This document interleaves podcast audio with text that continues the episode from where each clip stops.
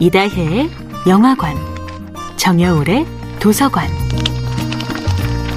안녕하세요. 영화에 대해 자팍다식한 대화를 나눌 이다혜입니다.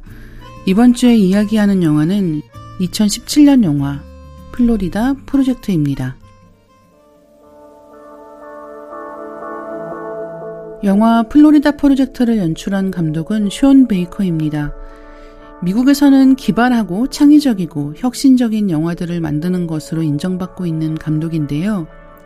테이크아웃, 스탈렛, 텐저린 같은 전작들부터 플로리다 프로젝트까지 고르게 좋은 평가를 받고 있습니다.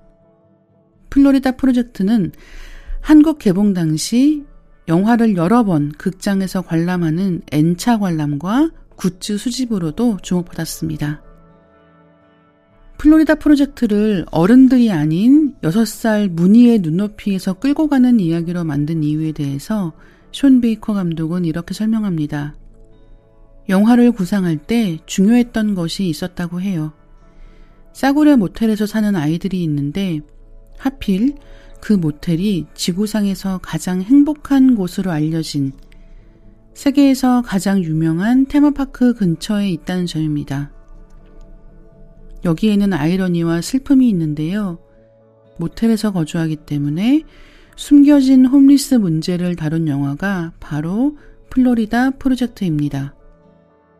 테마파크 주변부에 사는 아이들의 이야기를 찍게 된다면 관객들에게 미국의 어디에서든 벌어질 수 있는 일이라는 것을 더 뚜렷하게 전달할 수 있겠다고 판단했다고 해요. 영화에는 아름다운 풍경이 계속 나오는데요. 파스텔 톤으로 화사한 건물들의 겉모습은 실제 현실의 표면일 뿐입니다. 겉으로 보기에 예쁘기 때문에 문제는 오히려 덮여버리거든요. 쇼 베이커 감독은 이런 역설적인 상황에 대해서 잘 보여줍니다.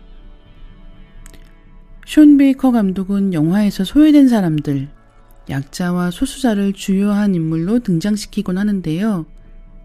한 인터뷰에서 영화가 세상을 변화시킬 수 있다고 생각하는 애는 질문에 yes 라고 대답했습니다.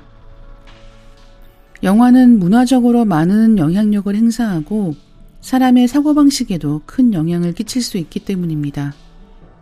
엔터테인먼트를 제공하는 동시에 살면서 몰랐던 사람들의 이야기나 이슈에 말 그대로 조명을 비춰 관심을 갖게 할 수 있다는 거죠. 이다혜의 영화관이었습니다.